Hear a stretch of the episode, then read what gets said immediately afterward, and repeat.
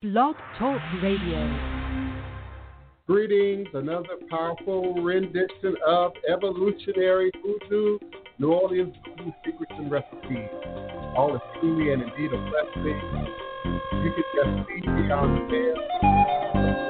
Come on in. Come on in. Greetings, beloved. Greetings, Sasha, beloved. Greetings, Matthew, Curtis, and peace and blessings.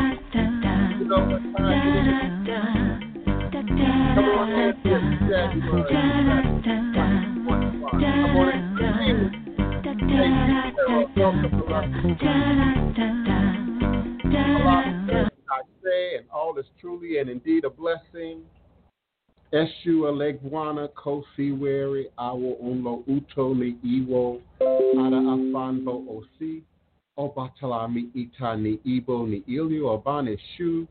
Eshu is the respected elder who flogs, confronts, and uncovers fools.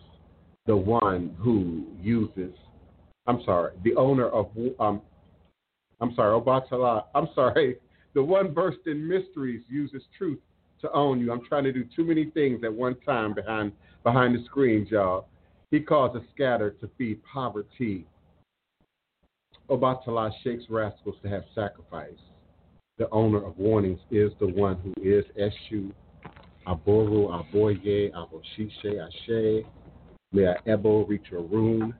May our Ebo be accepted. May our Ebo allow what we desire to come to pass. And so we say Ashe, Asheo. I hope my camera is okay. I had to move it around. That was mainly why I was distracted. Divine all blessed, peace and love, joy and prosperity, elevation, revelations, and manifestation. You are now sitting live with the Divine Prince, Pan African spiritualist, practitioner, author, and advisor. Elagoon, Oloye, Hoodoo, Obeah, Bokor. Sharing with you in all things mystical, spiritual, metaphysical, cosmic, evolutionary, revolutionary, healing, and holistic from a Pan African hoodoo world spiritualist perspective. Understanding that all is truly and indeed a blessing if you can just see beyond the veils. For it is all just an illusion and a test and one of the greatest divine mysteries of this life cycle. This is indeed my constant prayer. It is my mantra, my affirmation, my reverberation, my reiteration, and it is indeed my ever living reality. All is a blessing. It's crucial to the very foundation of my understanding. The way I teach, the way I see the world, the way I walk in the world, ultimately my demonstration in the world. It is how I, the Divine Prince, make sense out of all that we're challenged with here in our daily existence on Mother, Father, Earth. And it is my personal place of power and understanding. It is the place that I begin. It is the place where I realize and crystallize all my endeavors, understanding that ultimately I and I alone create and co create my divine destiny, and I and I alone create and co create my divine, all blessed reality. And so it is. Ashe, Ashe, oh, Ashe.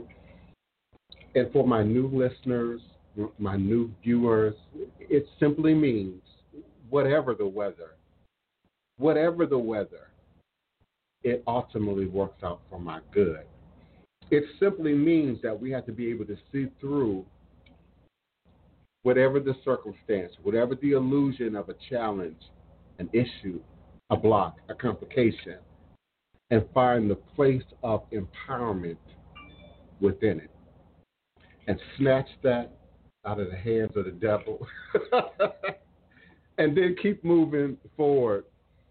I'm grateful for 1 11 20 21 for those of you who are doing the math. And I am emanating and vibrating with you and for you live, virtually, verbally, cosmically, quantum, universally from this working temple of the house of the divine prince.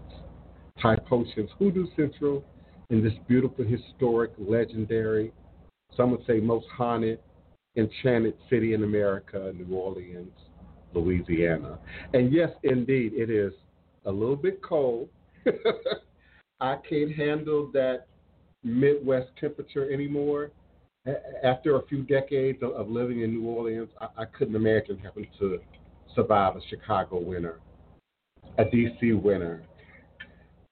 My hat is off to you, but today it's on.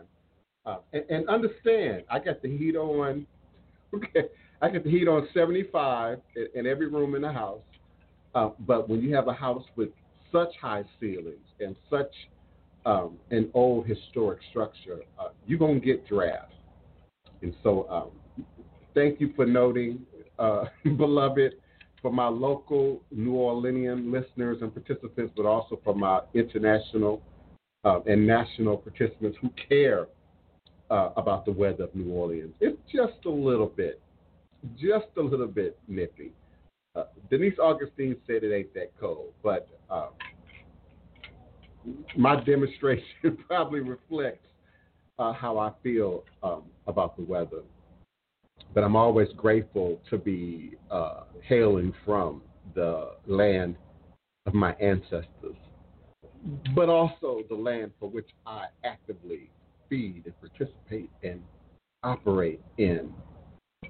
Our indigenous ancestors, those who came before us, understood clearly that there's a reciprocal, even exchange with nature. For indeed, there is no voodoo without nature. And so there's a reciprocal relationship to the plants, to the minerals, to the trees, to the herbs. And we borrow from that which we need, that for which we need, and then we give back to ensure that it survives for the next generation. It survives for the next need, the next usage. I'm always amazed by what comes up out of the ground in New Orleans. Uh, some of you call them weeds. Uh, but, but today, with modern technology, we can identify plants, often with a photograph. And it's amazing to me what our ancestors knew was available to them, what they created so that it would be available to them. There's a reason we have such a prolifer- proliferation of certain fruit trees, of certain nut trees, of certain edible plants, you know, that many of you call wild, that our ancestors knew were food, and in many cases were medicine, and in all cases, spirit. I know you all have been watching the weather. You've been paying attention to the politics of the day. Greetings, Manchester. and when I see weather like yours and weather like St. Louis and Chicago right now, you know, I show I show gratitude. I, I say, okay, New Orleans ain't that cold, but it's cold for New Orleans. yes, indeed. Um, I know we've all been paying attention to the poly tricks of the day, to the weather of the day, whether you're in UK or in the USA or in Africa, in Uganda or in Nigeria. Uh, in my Twitter feed, it's almost all political. And um, I make an apology, um, not necessarily that I've done anything, but I make an apology to my friends and followers. J- J.P. Terrell understands, um, who might say I, I don't post enough astrology, I don't post enough numerology, I don't post enough, you know, psychic pop culture, you know. And my elders ingrained in me the importance, the necessity, the role that we play in the community. It's more than just personal healing. For indeed, personal healing leads to the healing of the family, the community, the nation. That's indeed foundational. But we have to be active in the community. We, can't be blind. We can't be deaf. We can't be silent, you know, like the signifying monkey, which then was retranslated into those three monkeys, one with the hand. Uh huh. Right. We can't be, that's the trick. That's Eshu. Eshu. Okay. We can't be absent from reality. And so the people who seek us out, the people who want divination, the people who seek readings, the people who want to fix their career, their education, their love life, etc., also live in, in the real world. I heard one audience say, It ain't our business. We ain't got nothing to do with this. I'm, I'm staying out of this. But the reality is, it is your business. It is our house. It is our land. We created, ancestors created, blood, sweat, tears. And indeed, we have an investment. You're here. You pay taxes, just like I do. So indeed, it matters. It, it matters. And at the root of it all, unfortunately, comes right back to race. At the root of everything, at the root of what votes are being overturned, the black communities, at the root of, you know, many of the symbolisms that showed up on Wednesday, the noose, you know, come on now. It, it, it always, in America, and, and listen, I understand my international audience does not get this. And, that, and that's why I invite you, Africa, to be a part of this conversation, to be a part of this communication, because your voice is needed, your voice is necessary. I, I see you in social media, I see you in Twitter, I see you in Facebook. I read what Ghana and Nigeria and South Africa, you know, and, and Ethiopia have to say uh, uh about America, and particularly Black Americans. And we need to understand that there's misrepresentation, there's misinformation, there's lies and mistruths that have been fostered over the generations on both sides of the ocean. In Africa, in the UK, in, in India, etc. We indeed exist in an international environment. Whether you're there yet or not, that's what it is. You got www, you got internet, you got devices. We, we live in an international world now with many villages, many tribes, many ethnic groups, many principalities and nationalities and rulers of. okay, I don't want to start quoting scripture. Rulers of, you know, the evil that darkness that exists in this world. So we can't say that we aren't involved. We can't say it doesn't affect us. We can't say it's not our business. You know, now, now how we respond is still our choice. To what degree we get involved is still our choice. Division of labor is still our choice. Everybody's not a soldier. Everybody's not a soldier. Everybody's not a, a baker. Everybody's not a, a, a metallurgist you know, we all have our position, if you will, within the dynamics of of life. And so find your place. There's no such thing as sitting back watching, sitting back there's no there's no such thing. If you have children and your children are exposed to media, you have to have a conversation. So there are ways, even subtle ways, even passive ways to be an influence to be effective in as regards to what we're living in, what we're experiencing, the, the reality that that is our new reality. We've been talking about this since what March. There is no going back to. This is a new reality. Now, now, what are you going to do? How are you going to respond? What book do you now produce? What music do you now produce? What movies and documentaries do you now produce? What things do you now occupy your time with Be- because of the shift in weather?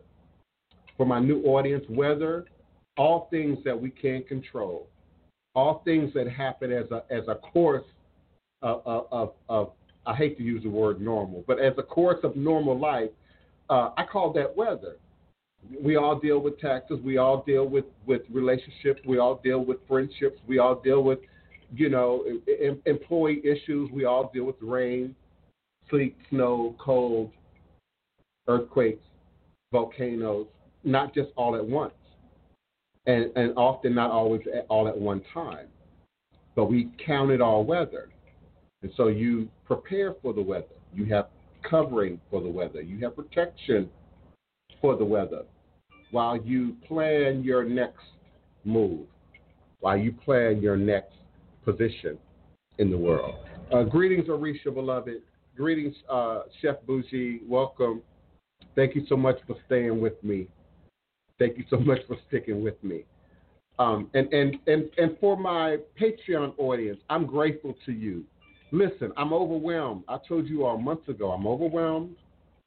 I could use a little help um, and, and doing all the various things that we got going on here, both here on the ground as well as in the virtual world.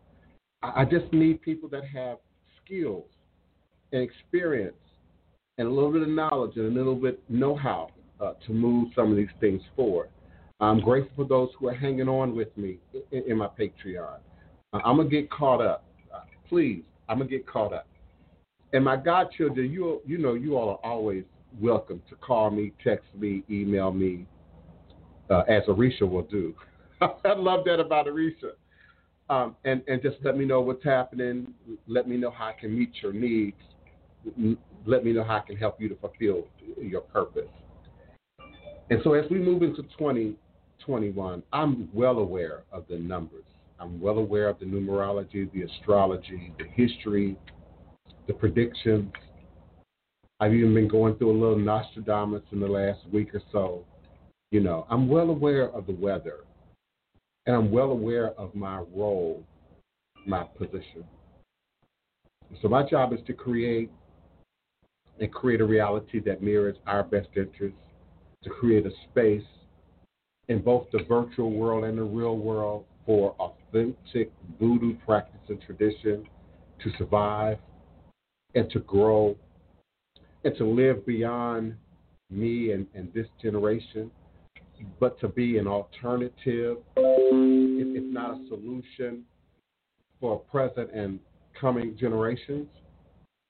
Many of you are holding on to holding on to something that's not feeding you anymore, that's not meeting your need anymore, that's not hitting you spiritually and, and the soul level, and, and it's not helping to um, fulfill your reality anymore. And some hold on because of tradition, some hold on because mama and grandmama still holding on, some hold on because they can't figure out how they're going to navigate within the community that they live in once they admit that they acknowledge ancestors, once they admit that they acknowledge Orisha. I walked that, been there, done that. I'm not just gifting you some philosophy, something out of a book.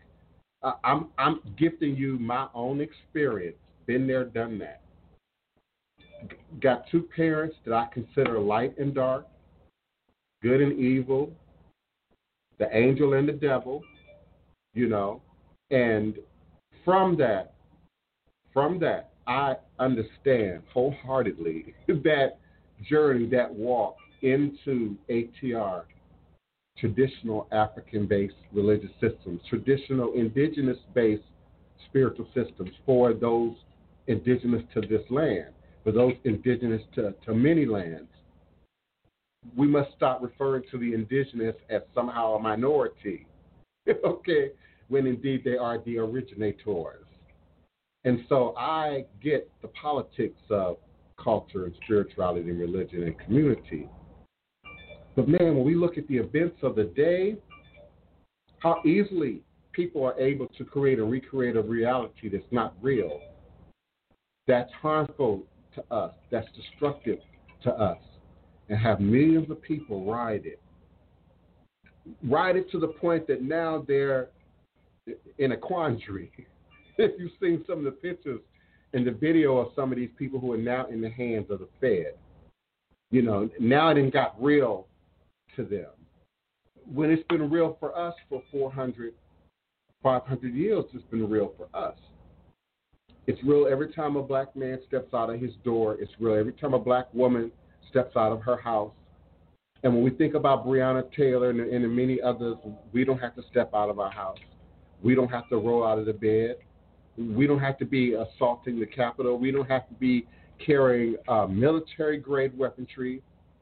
We don't have to be carrying, you know, uh, wrist ties. You know, we don't have to be doing any of that. And it's full on assault. And so th- this reality is a reality that we've always been familiar with. But in no way can we say that's not my battle. That that doesn't affect me. I have nothing to do with that. Has everything to do with that. And with, to do with us. And and when these changes happen in our culture, somebody I know likes to say shit rolls downhill. Ultimately, the pushback always comes back to us. And, and shit rolls downhill literally. How many of you know that not only did they break into the Capitol, but they defecated all over the place? They, they didn't just steal lecterns. They didn't just, you know, steal documents and paperwork. They didn't just, you know, get shot in the process. They didn't just attack and beat black police officers and call them all kind of, you know, illicit names. They defecated all over the Capitol. These supposed military personnel, these supposed police officers, these supposed MAGA maniacs, these supposed conservatives defecated all over the Capitol. And black and white officers had to clean it up. Had to clean it up. Because of the nature of that, the graphic nature of that, you didn't see that on the 5 o'clock news. But it's everywhere in Twitter. The information is out there, the pictures are out there, the videos are out there. This is the dynamic of the world that we are existing in. So that need for something magical, that need for something spiritual, that need for something empowering is greater now than it has ever been. And our desire to be able to affect our reality is greater now than it's ever been. So that reconnection to what's indigenous, to what's ancestral, to what got those who came before us through is standing up in us once again. And for that, I'm grateful. For that, I'm grateful. I am because my creators are. I am because my ancestors are. All powerful, all knowing, all present, evident, and all that we might say, do, think, act, or demonstrate. And when we're conscious of that, when you're aware of that, it, becomes easier to say when you know better, you do better. It becomes much easier to say that. It becomes much easier to stand in that. Courageous Umi, greetings, beloved. Thank you so much for showing up with us. Welcome, beloved. Um, whew, I don't know how to respond. What's elbow cough?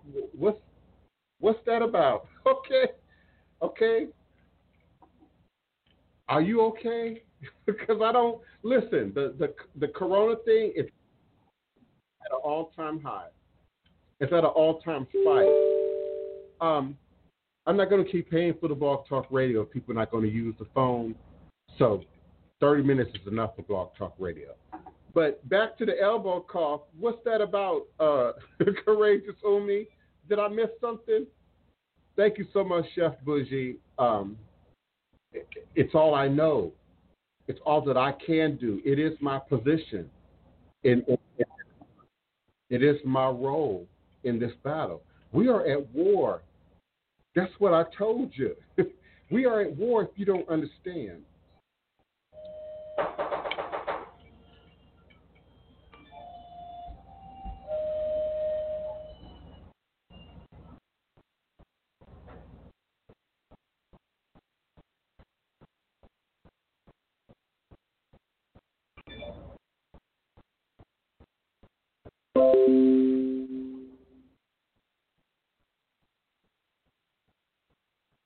I see, people who deliver like that irk my nerves.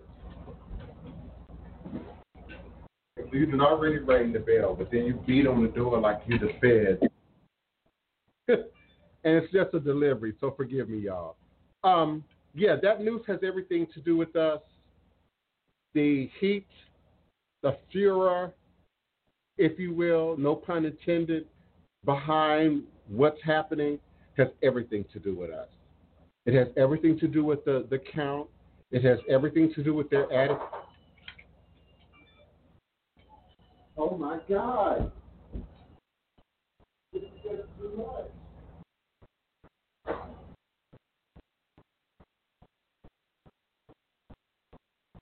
Turns out they deliver in two boxes. And mind you, when I get to the door, they back to the vehicle they're absolutely avoiding any kind of contact with me at all. I don't know if that's the COVID or the voodoo. But yeah, it has everything to do with us. It has everything to do with us. It has everything to do with our effect on the vote. It has everything to do with what went on with the vote in Georgia and, and now the shift in, in the Congress. It has everything to do with us. And anytime, let's keep it real, anytime they go into Democrat, Republican, left, right, liberal, conservative, it's about us. It's about us and people of color and the ethnic minorities and the poor in America. And I know sometimes my brothers and sisters in Nigeria don't understand that. We we're not all rich. We're we're not all rolling in dough in America. The average American is, is just surviving. It's just making it on their job, on their income, on, on their streams of, of revenue, if you will. We still have an elite number who controls everything, including religion. And, and it's a conversation we don't like to discuss in ATR. There's an elite number who are attempting to control the dissemination of ATR traditions, the economy attached to ATR traditions, because there is an economy when you start talking about machetes and cauldron pots and, and incense and frankincense and charcoal, there's an economy naturally attached to spirituality and religion. And there's an elite group that would seek to control that. And not just from outside our community, even within our community. When we look at some of our cities and look at what we call black organizational communities, there's an elite group, elite group of, of gatekeepers that, that would otherwise decide what's black enough, what's important enough, where we as a community should and would put our resources. And when you don't operate within that vein, there's a pushback. When you don't toe the line, when you don't maintain the status quo, there's a pushback. So for my brothers and sisters internationally who don't get it, who, who think that everything should be easy, you know, for the black living in, in America, it is indeed not. It is not. The challenges that we face uh, from nation to nation, from continent to continent, are, are different. So we have challenges, my Ghanaians and my Nigerian brothers and sisters have challenges. My Liberian brothers and sisters have challenges. My Egyptian brothers and sisters have challenges, but they're unique to your region. They're unique to the politics of your region. They're unique to the control often of religion in your region. And so, if you live in one part of the world, religion might take a stronger position of control. If you live in another, it might be your government you know, like the UK or, or, or the US and the politicians behind uh, the government. So there's no greater time than now to be rooted in something, to be grounded in something, and to be grounded in something real. And aside from all the politics and the madness and the political theater that went on, again, I want you to, to go beyond that and look at how easy it was for them to create a fictional reality that became real for them. Became real for them. And so we we have to stop being victim. We have to stop waiting for things to happen. We have to stop being reactive and be more proactive in our spiritual demonstration, be more proactive in, in our work, be more proactive in your magic. Beloved, I get it. You know, bring back my lover. I get it. I do. You know, but reach higher. There's a higher octave that can include those things that you want, that you need, that you desire. But grow higher, reach higher. We are in a completely different vibration right now. Understand. If, if you ain't seeing it physically with your eyes, certainly your spiritual eye, we are living in a completely different vibration right now. And so, for those who are empowered, please continue to move forward. For those who are seeking empowerment, it, it, it's there for you to obtain. It's there for you to, to accept. It's there for you to, to learn. It's there for you to then manifest. Um, let me check on my chat now because I get to talking and I lose track of my chat. I'm so grateful for everyone uh, present, both my Blog Talk Radio archive listeners and uh, those live here with me.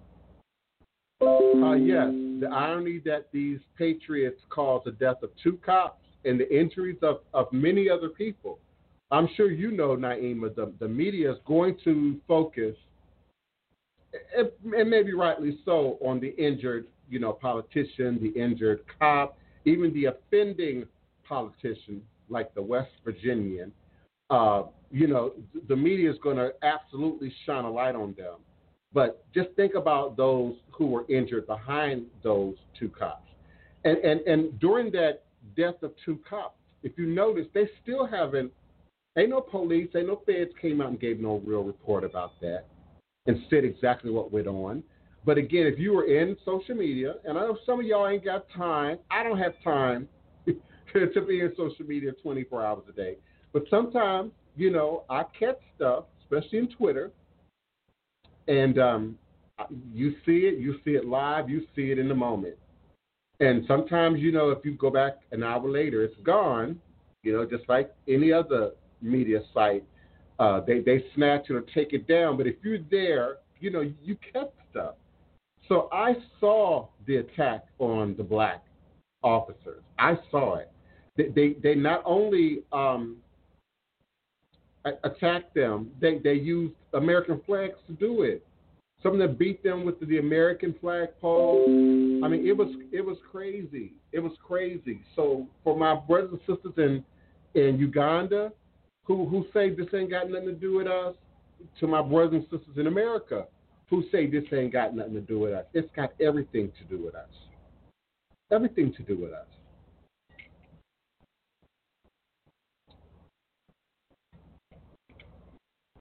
Uh, yes, they have a groupthink mentality, and they will get on code with each other in a heartbeat. Now, let's let's do some shadow work. Do we have a groupthink mentality? Do we? In your community in London, in your community in, in Chicago, do we have a groupthink mentality? Have we seen groupthink mentality demonstrated? So it's a human condition. And it's there for a reason. Uh, let's be clear, it's there for a reason. Now, we aren't like gazelles, you know, who see the lion coming and they all sort of take off. And, you know, we aren't like geese, you know, who fly, you know, sort of in a. But, but are we?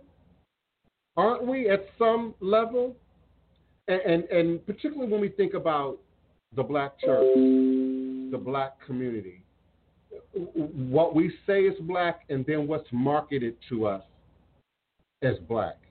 There's a stereotype there that's being followed. There's a narrative there that's being followed.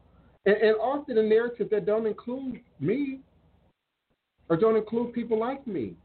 You know, I, I, I look at that list and no, I don't do that and I don't eat that and you know, I'm I'm in a whole nother world than the, the quote unquote stereotype.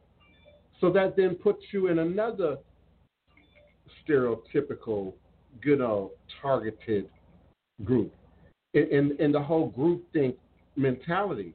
It's something human that needs to reduce things to a common denominator, that needs to make things simple to remember, simple to digest, simple to to identify.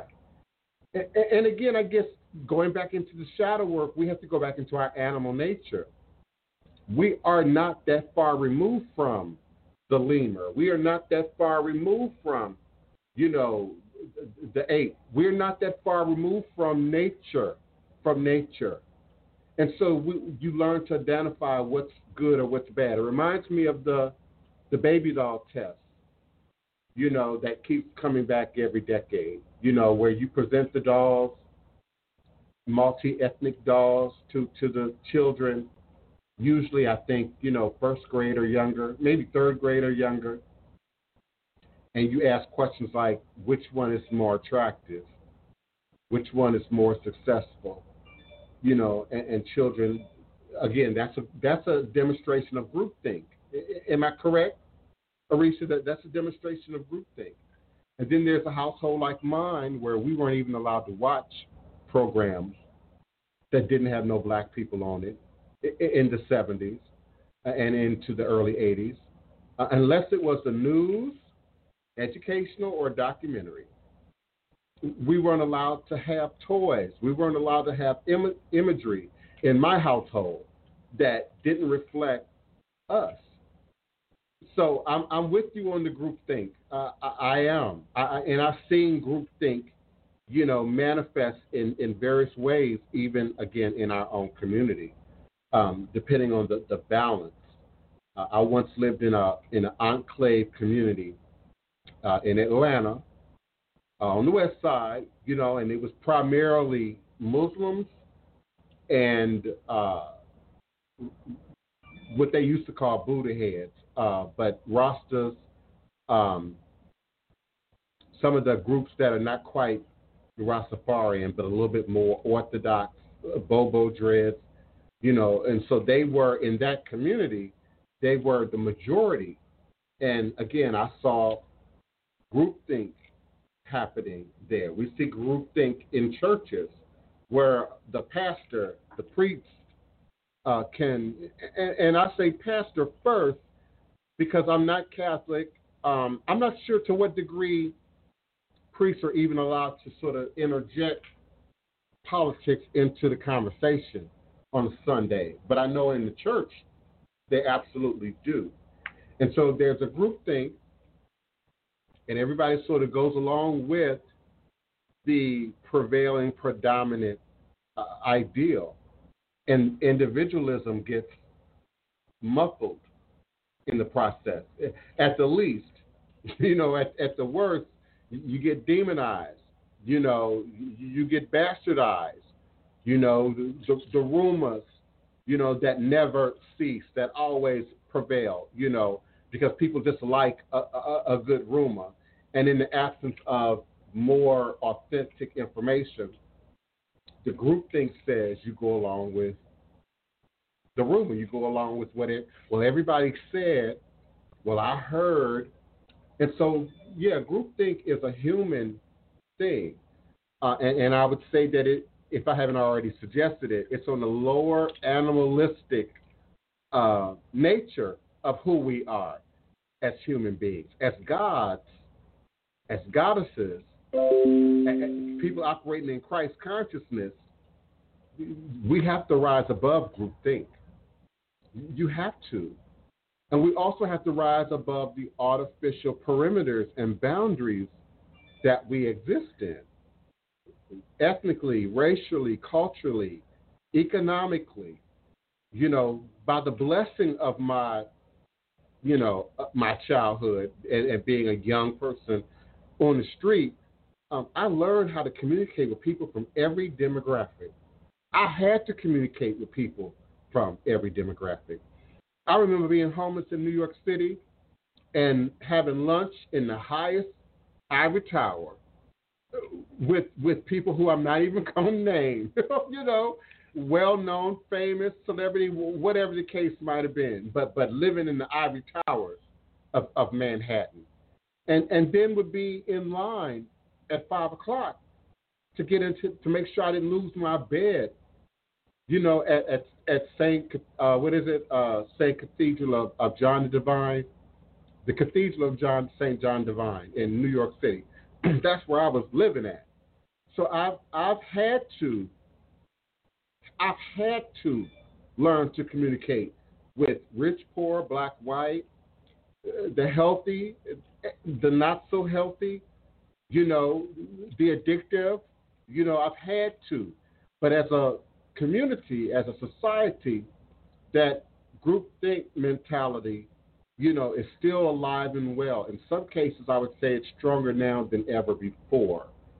Uh, we have a more uh, utilitarian, militarized um, group think kind of activity going on.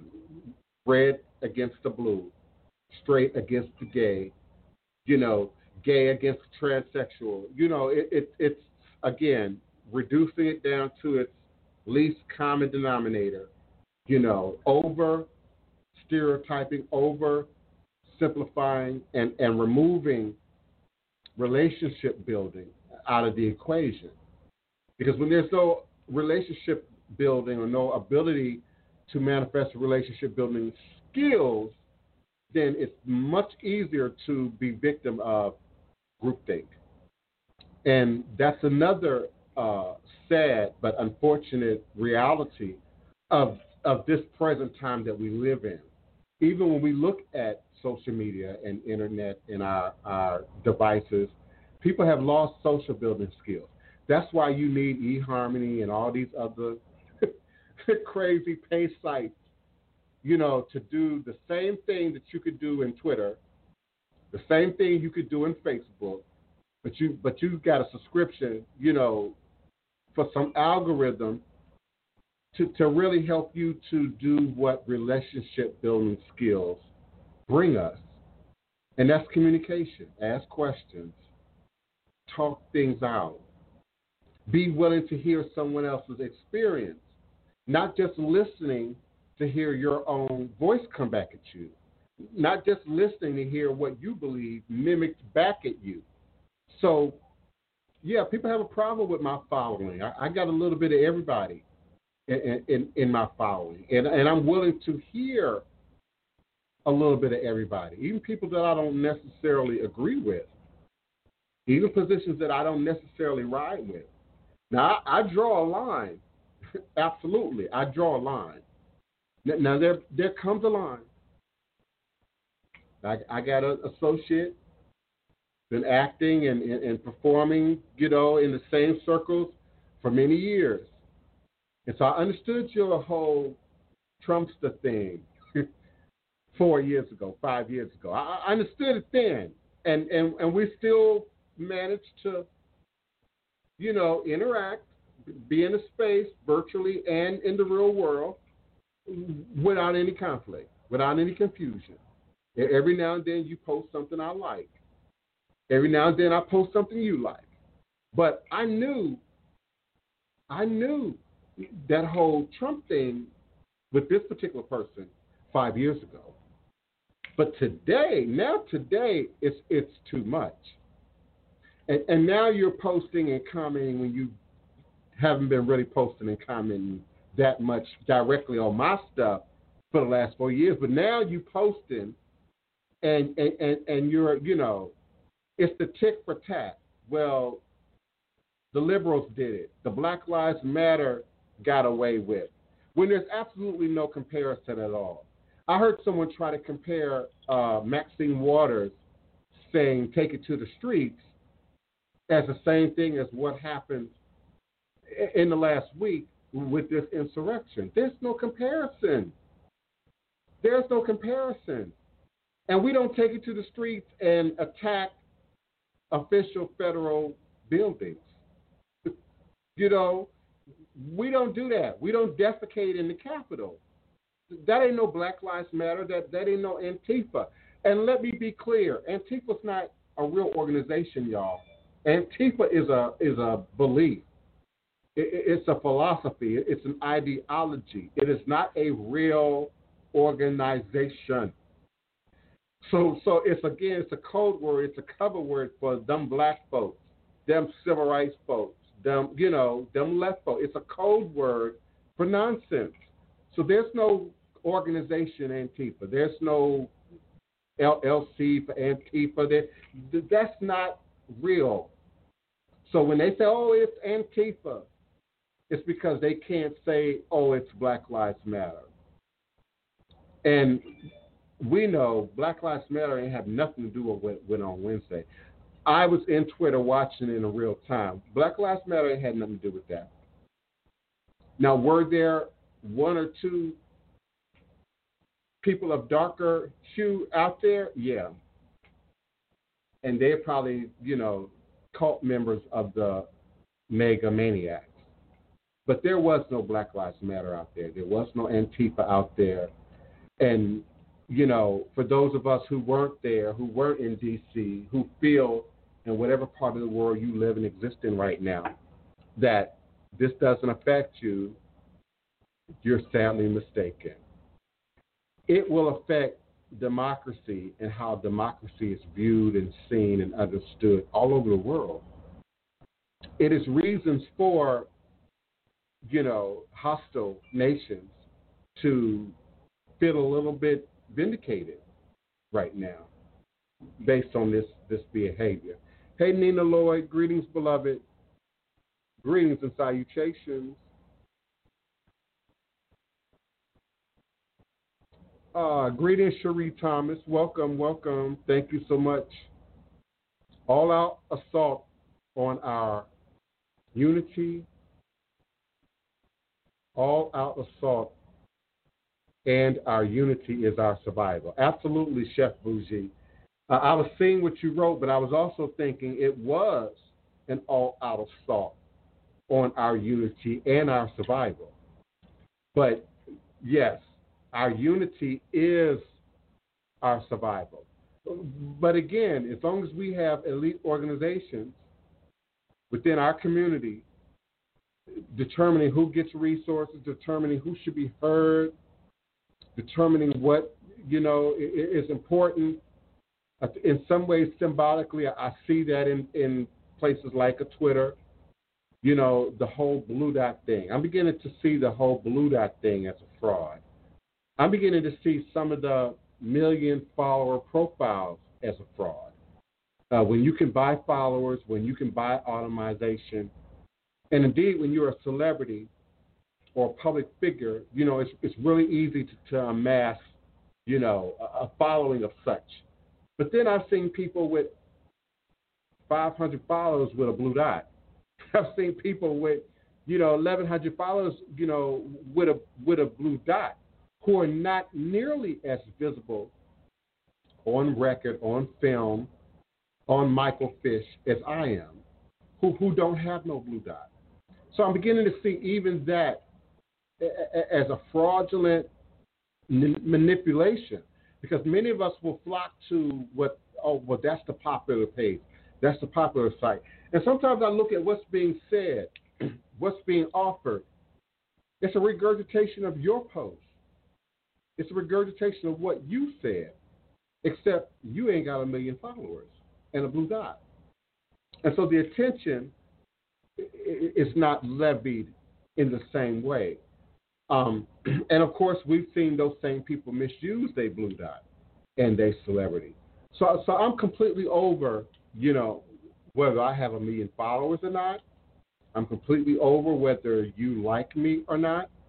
I'm completely over if you find me entertaining or not. You know, if I am entertaining, great. But that's not why I'm here. It's not my purpose. That is not my ultimate message. And I'm grateful for those who get that, like Chef Bougie um, and his beloved queen, uh, Orisha.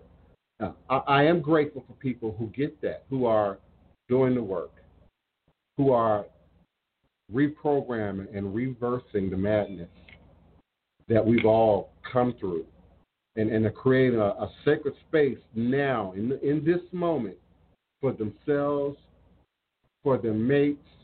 I'm grateful for, you know, the young person, you know, whose mother is communicating with me, whose grandmother is in communication with me. I'm grateful for the families that are in communication with me. One of my oldest clients is 86 years old. I hear from her at least twice, three times a week. sometimes three times in a day. Um, and then her daughter, who's closer to my age, and then the granddaughters, you know, and, and the nieces, and you know, it, it's humbling. It, it says that there indeed will be a day where the old crutches, the old institutions that we were either forced into, programmed into, thought was our only option, that we now know that there's somewhere else that we can build and build from for our health, our wellness, our prosperity, our safety, our protection, and even in madness like this. Even in madness like this. I mean, it it has had the effect on me. Uh, the Wednesday incident, for those who ain't clear about what I'm talking about, it has had the effect on me to where um, I'm a little bit more ritualized. They talk about being radicalized. I'm a little bit more ritualized now. And so indeed I'm getting up and I'm paying attention to the to the ritual cycle. I'm acknowledging the ritual calendars. I'm acknowledging the powers that, that stand up in the day. No one knows what lies at the bottom of the sea, only but the, the depths and the mysteries of consciousness and dark matter and, and the gods and cre- creators and co creators of the universe, save for Olokun, understands some mysteries that lie at the bottom of the sea. Only but the foam and the waves and the, and the illusion of movement at the top do we see, do we comprehend. We see the mermaids, we see the hermaids and the him maids and, and, and the sea creatures and, and, and, the, and the life that exists closest to our degree of consciousness, closest to our degree of awareness. But only Olokun and the master creators know what exists, what lies at the bottom of the oceans, what lies at the at the dark spaces of our consciousness, what lies in the depths of our ability to bring forth magic, powerful magic, in this time, in modern time, in right now time. We, of course, acknowledge the powers of divination someone said, you know, Marie Laveau heard gossip and, and manipulated gossip and, and, and digested, you know, the business of the community while doing her hair care services. And that was a source of her power. While then going on later to say, you know, that our primary purpose, we're operating in the realm of root work and conjure and voodoo and hoodoo and obeah is healing and protection. Our primary purpose healing, wellness, balance, rebalance, cleansing, protection, security, nourishment, empowerment. And then we deal with foolishness. Then we cut the heads off snakes. Then we cut the heads off devils. Then we battle foolishness in in the real world and in the spirit realm, but from a healthy place. People who are going to do are already doing. People who are going to move are already in motion. okay? From the moment you see, from the moment you experience, from the moment you witness, eh, that charge goes off in you. And let me tell you, it's it's changed my schedule. It's changed my sleeping habits. It's changed where I where I'm focusing my energy.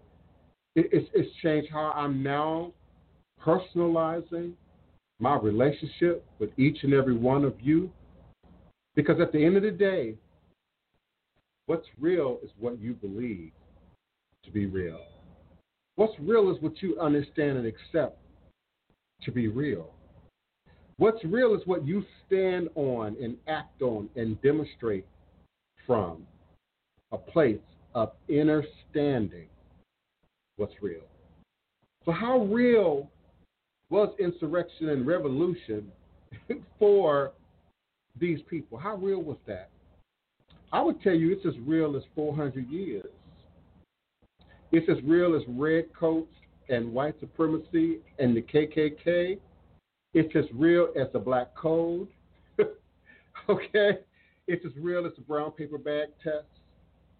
It's as real as the patriotic test. It's very real. And it's already, already on your stoop. Already. I don't care where you live in the world, it's already on your stoop. It's already affecting how you live. It's already affecting what you have to do tomorrow, the next day, the next move. It, it already is. It already is. So, who are you? What are you? What are you going to be? How are you going to represent in this 2021 moment in time space? How committed are you really to ancestors? Really? How committed are you really to ATR practice? This is no hobby for me. This is no part time fantasy thing for me. This ain't what I do in my downtime. This is my downtime. This is my uptime. This is my time. This is my time. So, what are you going to do now? How easy, how easy it was for so called verified people, people who probably have had, you know, uh, government background checks and federal security. How easy was it for them to fall into the belief of this nonsense and take that kind of action, that kind of move? While we sit back talking about, I'm working Oshun, I'm working Shango. To do what? You group working and conjuring to do what exactly? So forgive me, beloved, if my Twitter is too political for you right now. Forgive me if my Twitter gets too much news and information.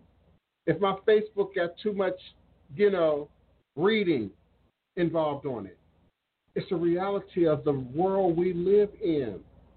It don't mean ain't no voodoo going on. Voodoo is absolutely going on. More now than ever before. More now in this moment than this moment last year. More now in this moment than January of, of 2020. Voodoo is on the move. Understand. Understand. Voodoo is growing. People are getting their work done. People are seeking communities, are seeking ilés, are seeking houses, are seeking godparents, are seeking mentors, and, and they're not just talking about it anymore. They, they're moving on it. So just as easily as that Wednesday happened uh, under, under the cloak of darkness, under the cloak of ignorance, I don't know what the cloak was because we knew it was coming. I don't understand why they didn't understand that it was coming. But just as easily as that movement sort of, why can't we? Why can't voodoo and hoodoo and Obeah and ifa and akan right here? Why can't we? Our mecca of ATR in the U.S. is New Orleans. New Orleans, Louisiana. Understand, New Orleans, Louisiana. This is our mecca of ATR right here. This is our sacred ground for those who named and unnamed ancestors right here. I don't care if you Geechee. I don't care if you indigenous. This Congo Square was sacred ground for the Houma Indians before enslavement made it into the records. So this is sacred ground right here.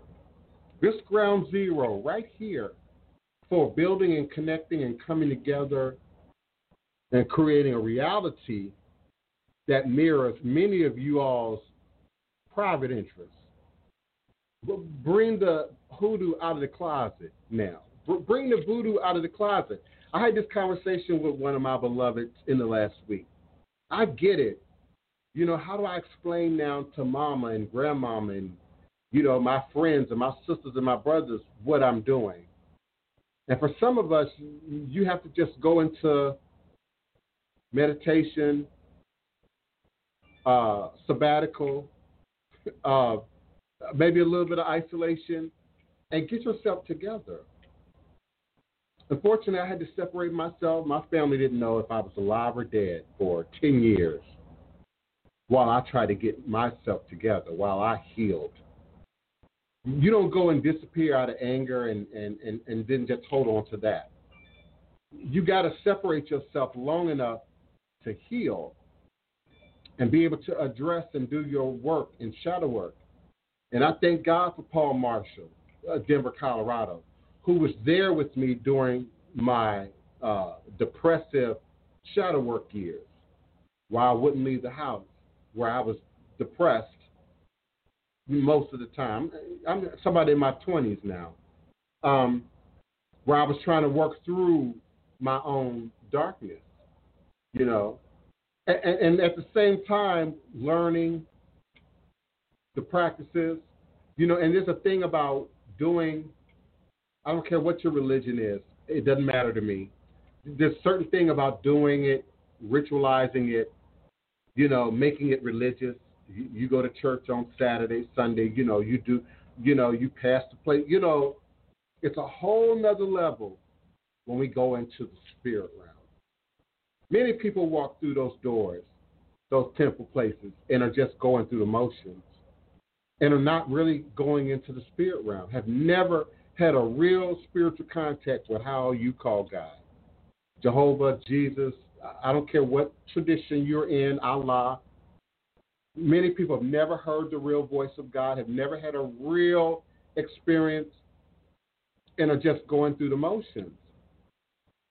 And then, unfortunately, you then judge the practices as, as not real or not worthy or just just not meeting the need.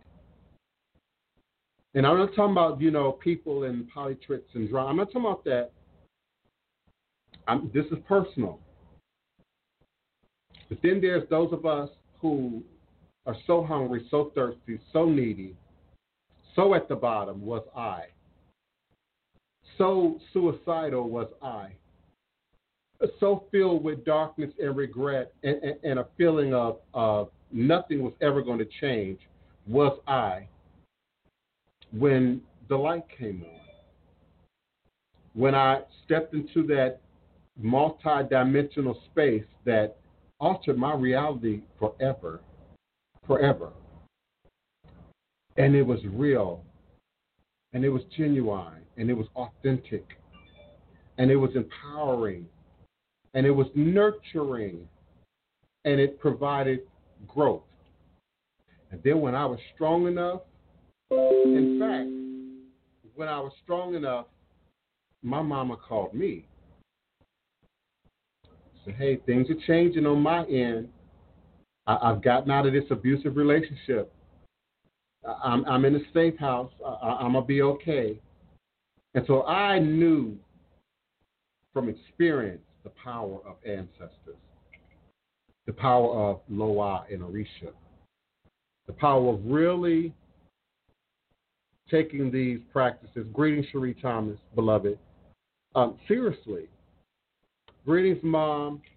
Thank you so much for being a participant and a visitor. I love you dearly. Um, yeah, T. Warner, I like that. Don't mistake the leading blacks as black leaders. I can't agree with that more. And not as a meme, not as some quick thing that we say that look cute in, in social media. No, as a real fact. As a real fact. And it doesn't mean that we should, you know, be distrustful of everybody.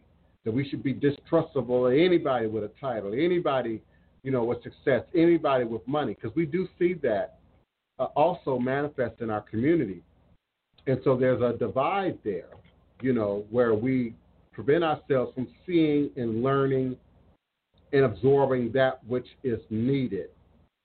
But I get the premise, you know, leading blacks as black leaders. Uh, again, I look at, you know, the profile with a million followers and a blue dot and then I look about what they're saying. I look about what is the message. I look at, you know, what is the subliminals. Sometimes there's a subliminal message that's that's going on, you know, and that helps me to better determine value. When it comes to these these leaders in our community, and what exactly you know do these leaders and organizations do?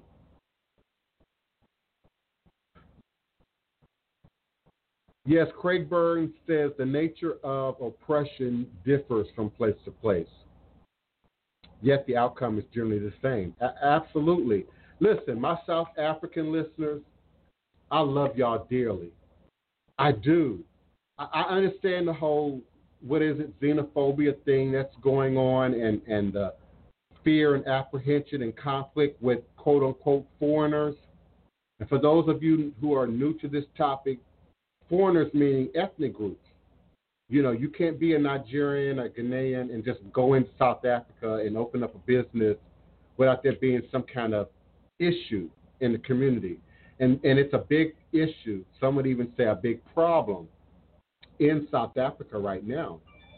But for my South African listeners, I want you all to understand how much like America you are you, you're like the flip side of the coin, just like you're the flip side of the world, you know, over the equator. You're like the flip side of the coin. And there's so many similarities, good and bad, between South Africa and South African culture and how black folks treat each other and, and resonate with what's going on around them, uh, to include the political stuff that's going on there right now. It's so similar to us. Yet, we're part of what you would consider the foreigner problem. Um, and for my African American listeners and participants, understand when the rest of the world is looking at us, they don't see us as separate from Donald Trump and the Republicans and the political leaders and, and, and the popularized people that are on TV, that are on the radio, that are on the internet, that are in the news, that have a blue dot and and a million followers. And it's assumed that that is a representation of all of us. It's, a, it's assumed that it's a representation of you. I was on a post the other day, and oh my goodness, I probably shouldn't say this. I might not say this. Um, I have certain hip hop artists, certain rap artists, that I love, that I love from the 1980s up until today. But routinely, I don't listen to hip hop. Routinely, I don't listen to rap. And I was apprehensive to say this and, and have it be on camera because I, I have so many friends in that community. I support so many people in that community and, and, I make sure that their name is out and that their projects are out and, and, and play some of their music sometimes over the years on this show. And I have people that I love, love, love, love, love, love. Every song they put out, love it, you know. But for, you know, I'm not a hip hop fan particularly. I'm not a rap fan particularly. But to a person outside the U.S., that's a part of being black and being American. And to some of us in America, that's a part of being black and being black American.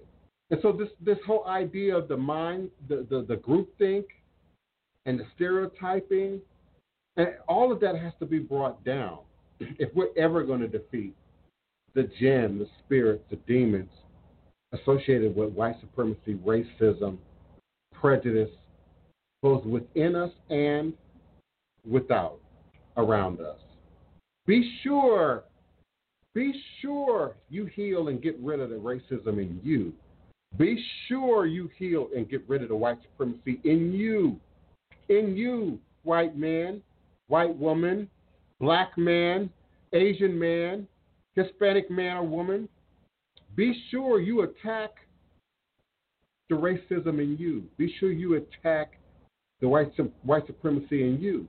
Because, like what we saw Wednesday, it is a jinn, it is an infection, it is a cult mentality, it, it, it, it is a belief in something totally not real, totally made up, but reinforced as real. If you say something enough times, it becomes real.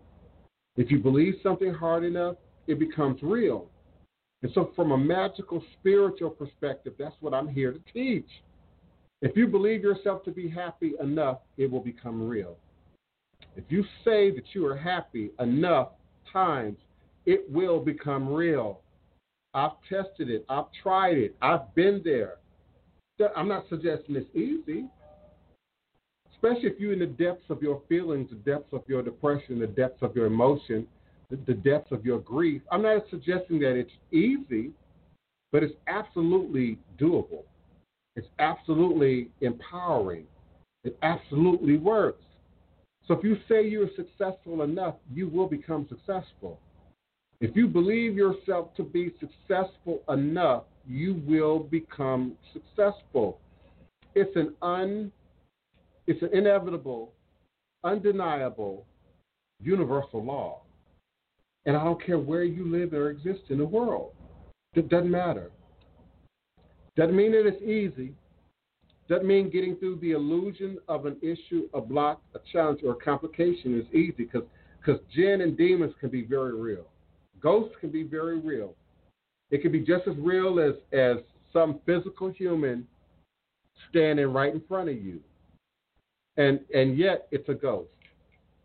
And yet it's a jinn. Oh, Lakeisha Harris, beloved. Oh my God. You about to make me emotional. Welcome, welcome, beloved. Thank you so much for being present. Love you. Uh, yes, we absolutely must be proactive. So if they can make their false narrative, their false reality real, then so can we. So can you believe something so much, so long, so hard that it becomes real for you. Now the difference is, you know, you reap what you sow. Karma don't take a break for, for anyone at any time. You you are going to have to live out the reality of your actions. And and for me, I'm shocked at how many of them, as they are being now photographed and videotaped uh, with their federal arrests, how shocked they are. What did you th- think was going to happen? What did you expect was going to happen? So there's a line between uh, denial and false reality and the creating and recreating of a reality that mirrors your best, your best interest. And God and the ancestors and the forces and other humans are always susceptible to get in the middle. And so that's why we have to be from, coming from a right place, coming from a healthy place, coming from a proactive place. Uh, yes, Cherie Thomas, they smeared feces throughout the building. These dignified, evangelical, conservative, Republican, Trumplicans smear feces throughout the Capitol. Blessings again, Tasha, beloved. Yes. Yeah, we do have groupthink, uh, BS groupthink in, in our community, in the black community, about what is black, what's not black, what's not black enough, what we should eat, how we should live. Um, yeah, yeah, we do have that. Uh, I encountered that, you know, with, with that Christian community. Not my mother, but others in the Christian community, you know, who don't get voodoo, who don't get having shrines and, and altars, you know, set up in your house, who, who you know, who, who don't get it. And, and it's okay to not get it. It's okay to not understand it. But then once it becomes, I have to tear it down, I have to attack it, that's where the problem is as opposed to let me ask questions, let me learn, let me be exposed to something that might be different. We have this misrepresentation here in America, and with ADOS in particular, ADOS, that like we're all like one nation. When we say unity, we're thinking one nation. We've never been one nation. We've never been one ethnic group. We've never been one family of people. We've always been multi-familied. We've always been multi-ethnic. And we've lived together. There would be no humanity without it. Remember now, genetics, you can't procreate with your siblings. You can't procreate with your blood family. You ain't supposed to procreate with people you're related to. So we've always had a universal, unity based way of looking at nature, except nature has its environments.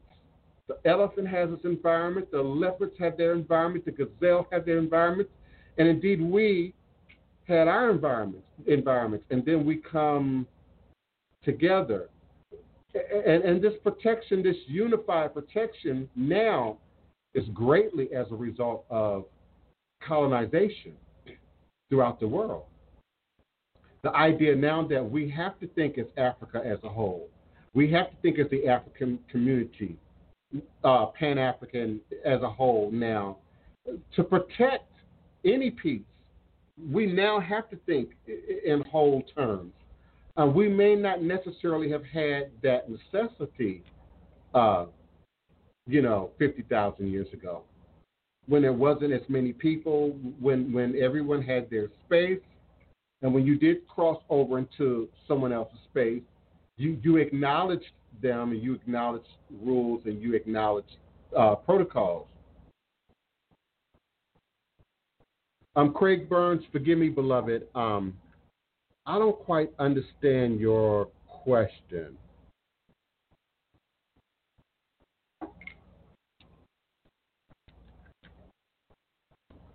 Um, so I don't know if we're looking at uh, uh, me and a lack of awareness. Uh, I'm, I'm not familiar with that word. I'm trying to find a way to look it up and keep the show moving at the same time. So no, I don't. Yeah, I don't understand.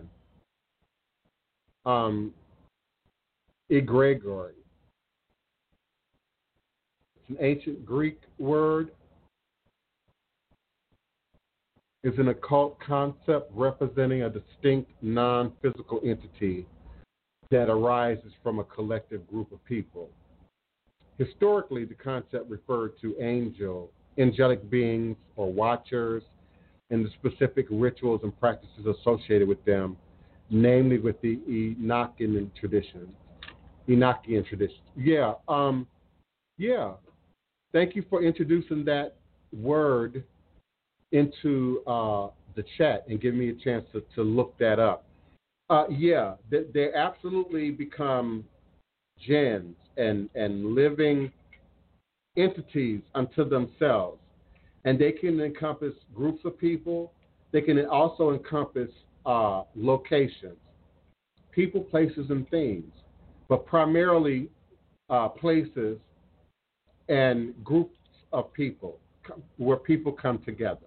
And so, you know, universities, colleges, schools, uh, hospitals, workplaces, uh, certain energies. I remember back in the day, you know, 12, 13, 14, 15, I was working at the hospital. Uh, it was required in my household. Uh, my dad didn't allow us to have a normal summer didn't allow us to have normal breaks and vacations.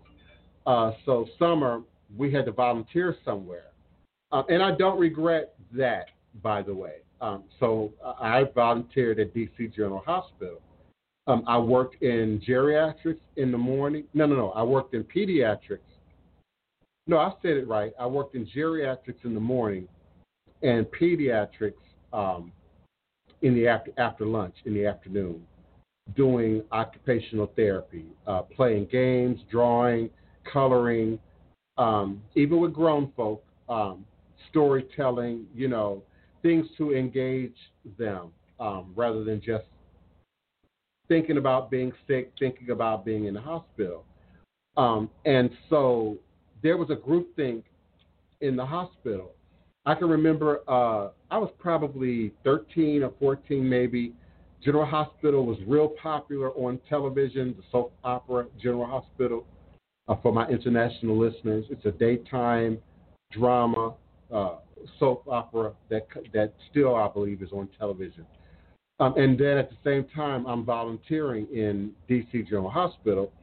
And I started writing this uh, play, this story, General Hospital, but based on the real events that were going on in that hospital.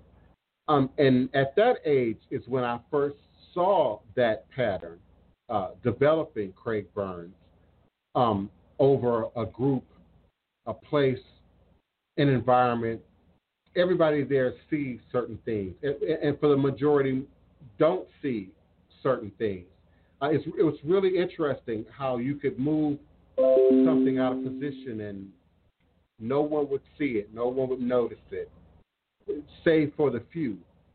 Um, and then that energy, you know, that is attached to the, the uh, I hope I'm saying it right, the egregor, egregor, um, is palatable. It's something you can feel. It's something you can sense. So even in places in the hospital um, where I was otherwise supposed to be isolated and or alone, um, and this is before we had, you know, cameras everywhere. Um, there was still that feeling that I was being watched, that I was being observed, that something was present in that space. Uh, I remember noting that in the uh, documentary for Nat Geo, uh, Atlas of Cursed Places, uh, noting that we could feel a presence there while we were there. We could we knew that there was something else there with us, and and not just us and, and the camera crew, um, and, and that was documented there. So yeah, that that's a great word. I appreciate that. Um, the goddess initiative. I feel like the current group think trend is dangerous. I get the intention, but this but this all other nothing can walk. I get the intention, but this all other nothing can swing back. Um, okay, I think I know what you're saying. I get the intention, but this all or nothing type attitude, type mindset can swing back the other way at any moment. I agree. Um, the law of rhythm. People have a right to think what they want. And that I agree too. Um, I'm not so much for censoring. I'm not so much for um, keeping people from speaking their mind, uh, speaking their truth. Uh, but but but we're now also dealing with the idea of someone in a powerful position, uh, not just in our country but in the world, um, actively saying things with the idea of creating dangerous and bad scenarios uh, as an outcome. And so, yeah, I, am in agreement with shut shut down Twitter, shut down social media, um, and, and, particularly for someone in that position uh, of that power. Um, we see the conversation on both sides and, and a little in the middle uh, in social media from the populace, from the average citizen, uh, uh the average American, the average uh, observer in the world, even. Um, and we use some of the language, we use some of the phraseology, you know, to make our point, you know, or in agreement or disagreement. But I think a, a, a person in, in power and position of that sort, and, and again, we can't ignore having access to all the computer codes for nuclear warfare on the planet. Um, you have to shut that down you have to put that on mute. But I agree. People have a right to think what they want. Um, you know, people have a right to believe Santa Claus is real. But to what degree? And to what degree has a belief in Santa Claus, you know, then created dramatic uprising? You know, it, it, it it's a mind fuck, as they say. It, it's really something for thinkers to really process. And we would hope that these politicians would process or have thinkers um, assist them, advise them in thinking through this process. Cherie Thomas asked, Does anyone think that social media has accelerated groupthink mentality? Absolutely. Again, you got a million followers, you got a blue dot, but you're talking about your booty, or you talking about your breast, Are you talking about your penis, Are you talking about, you know, foolishness. And then underneath, applause, yes, agreement. But then you also have people who are somewhere in their feelings, in their own emotions, in their own self esteem, in their own ego, and want to be seen, want to be recognized, want to be heard. It's no different than junior high, high school, elementary school. It's, it's no different than the playing field. It's no different than recess. You know, it's just bigger, global now, and and a tad bit more dangerous. So if you can make a million dollars doing it, sharing it, posting it, then why can't I? My heart goes out to the parent. Parent of young children, my heart goes out to you. Parents of teenagers, my heart goes out to you. You all know my story. I knew in kindergarten I was never going to have children. It don't have nothing to do with being gay uh, or being homosexual. I knew I would never have children. I don't have the patience for it. I don't have the dynamics for it. My own background affects my whole attitude about having children, you know.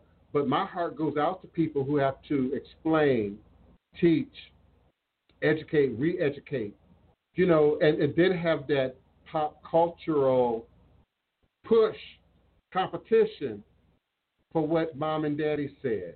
Okay, but it's on TV, it's on Instagram, it's on Twitter, it's on Facebook.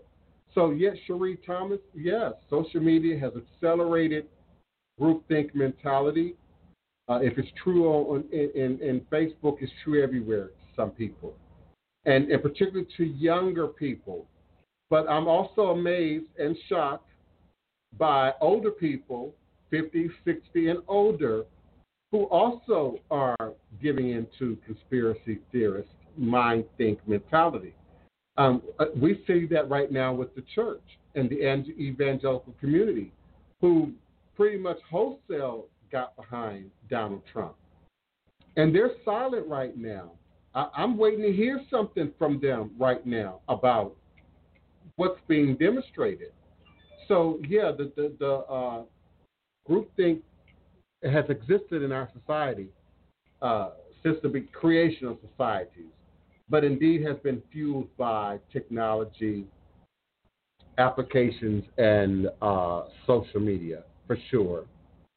The goddess, I know I'm slow on this chat, so y'all gonna have to forgive me and give me a moment to catch up. The goddess initiative. People say Trump, rich and rich folks don't pay taxes and this country was illegally founded by white men who didn't want to pay taxes. And they shed blood over it. These people listening to their ancestors, we better listen to ours. Where to lie? I, can't find any fault in anything the sister wrote in this tweet, in this in this uh, uh, text.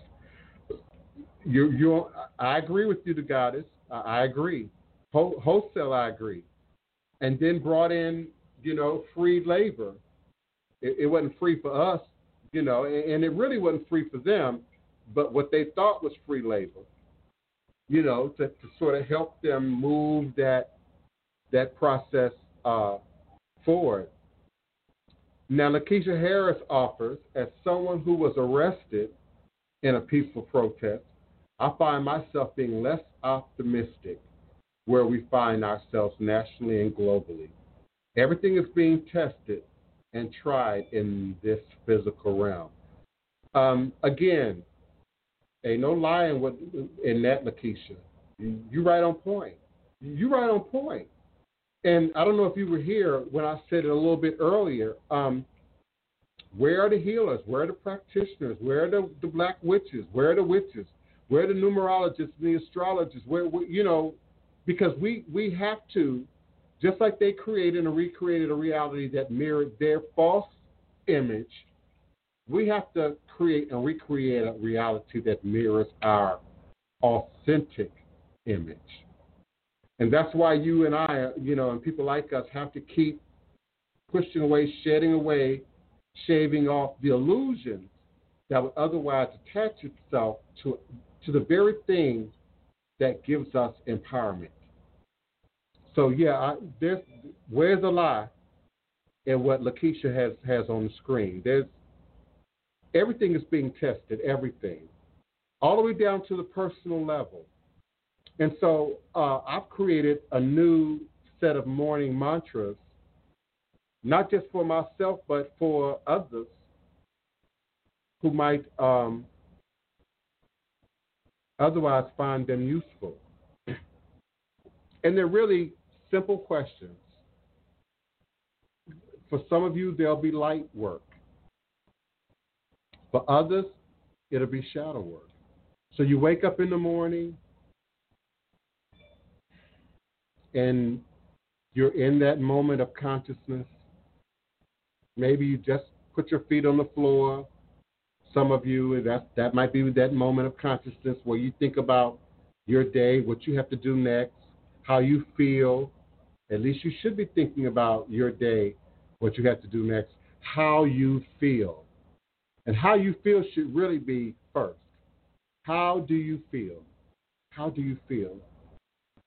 Do you love life?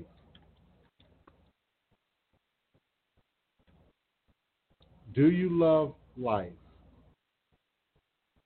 And breathe and allow the energy to move in and out of you. Do you love life? And if you can't say yes, if your response is not in affirmative, then you know that that's a cue for shadow work. And then you go to the next question Are you happy to be here? Are you happy to be here? And part of the shadow work is questioning why. Why are you not happy? Why are you not happy to be here? And the more specific you can be, the better. Because having a no answer is a roadblock to a solution, is a roadblock to a fix or, or, or, an application. So have an answer and have a realistic answer that can be looked at, that can address. Maybe you need to move. Maybe you need a new job. Maybe you need a new husband. Maybe you need a new wife. Maybe you need a new partner. Maybe you need to change how you think, how you feel, how you act, or how you interact. There are no wrong answers in shadow work. Just the mistake is not wanting to do it. The mistake is getting to the roadblock and quitting. The mistake in shadow work is not being uh, honest enough to even ask yourself the questions. And sometimes we're not ready in that moment to heal. Sometimes we're not ready in that moment to address. And, and that doesn't make your feelings wrong. Sit in your feelings, identify your feelings. And then I ask, are the ancestors still with you? Are the ancestors still with you? Are the ancestors still with you? They exist in your blood. They cannot be separated from you. And then is God still in control? Is God still in control? Another way of asking or looking at that question, because in voodoo we understand I and I, God and self, to be unified, to, to be a whole, connected to our head, to Ori. Okay? So if God is not in control, you aren't either. Again, shadow work. And then that means asking deeper questions. And sometimes you have to move through, well, I don't feel like it. I'm angry. I'm upset. I'm just tired. And be honest, be real about your feelings in that moment. But understand that weather is temporary. Weather is temporary. Sometimes the right thing, the right event, the right email, the right, you know, PayPal ping on your phone, your whole energy shifts the right call or the right visit, your whole energy shifts. And it reminds us how much it's in our control. how much it's mental, how much it's spiritual, how much it's consciousness based. And so that's why I call it weather. Uh, greetings, um, Ashia. I hope I'm pronouncing your name right, beloved. Greetings, greetings. Thank you so much. Peace and blessings. Uh, Imani Sankofa agrees. Po- popular people are constantly using her content, your content, my content, uh, other people's content, constantly. Constantly. It amazes me sometimes I can say the exact same thing and get 500 likes. You know, whereas the popularized person get 5 million.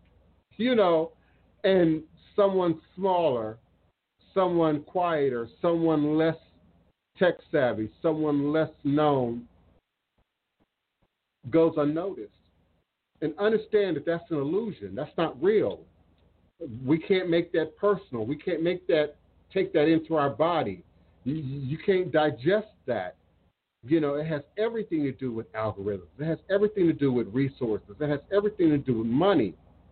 You know, some of these popularized people got a dozen people operating a social media. It's just one of me, it's just one of you. You know, so it's easy to get fall off. I remember, you know, in, in teaching my mom how to use the computer, and, and we get to that crossroads where you get frustrated, you get angry.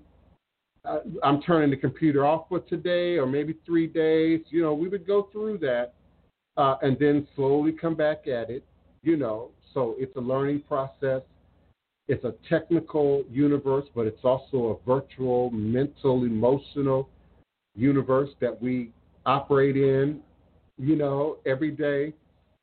But yeah, they they steal our content, use our content. Uh, sometimes um, sort of shadow your content. So they see you said A, B, and C. So now they have to go back and say E, F, G, you know, in response. But it has everything to do with your original